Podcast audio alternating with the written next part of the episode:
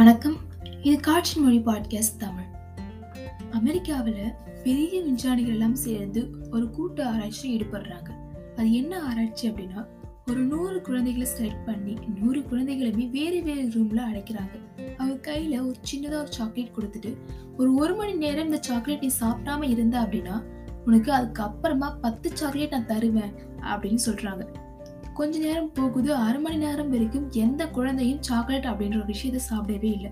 ஆனா அரை மணி நேரத்துக்கு மேல போகும்போது எண்பது சதவீதமான குழந்தைகள் கையில இருக்கிற ஒரு சாக்லேட்டை சாப்பிட்றது.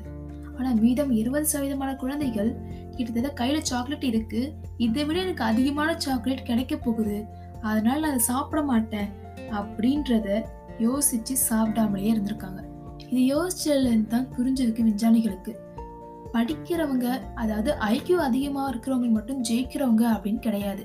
ஏன்னா அந்த நூறு குழந்தைகளுமே ஐக்கியூ அதிகம் அப்படின்னு சொல்லப்படக்கூடிய ரொம்ப இன்டெலிஜென்ட்டான குழந்தைகளாக தேர்ந்தெடுக்கப்பட்டிருக்காங்க.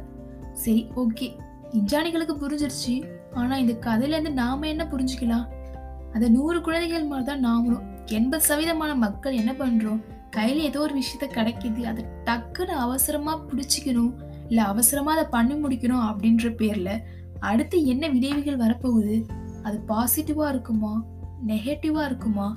என்ன மாதிரியான திங்ஸ் எல்லாம் அது தரும்? அப்படின்றது எதையுமே யோசிக்காம காலம் போகிற போக்கில் எதையோ பண்ணுவோம் அப்படின்ற ஒரு விஷயத்த பண்றதுனாலதான். அந்த இருபது சதவீதமான குழந்தைகள் எப்படின்னா தன்னோட உணர்ச்சிகளை கட்டுப்படுத்தி தனக்கு என்ன வேணும்? இந்த ஒரு சாக்லேட் எனக்கு பத்தாது. இப்போ சாப்பிட நான் பிரோஜனமாக போதில்லை அதனால அடுத்த இருபது சாக்லேட்டையுமே நான் அடுத்த ஒரு பத்து சாக்லேட்டுக்காக நான் வெயிட் பண்ணுறேன் அப்படின்னு வெயிட் பண்ணதுனால தான் அந்த சாக்லேட் கிடச்சிது. நாமளும் அப்படிதான். நம்மளோட விஷயங்கள் உடனே செய்தாக வேணும்னா மட்டும் செய்யலாம். இல்லை கொஞ்சம் காலம் தாழ்த்து செய்யலாம் அப்படின்னா அது காலம் தாழ்த்தது ரொம்பவே நல்ல விஷயம். அதுக்கு நடுவில் நம்ம வாழ்க்கை நம்ம நிறைய விஷயத்த சொல்லி கொடுக்கும்.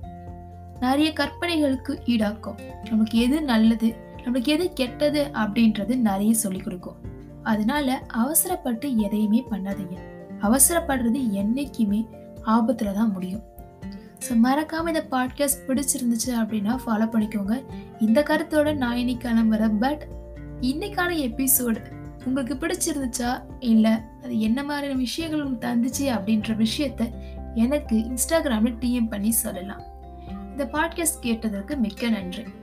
Keep smiling always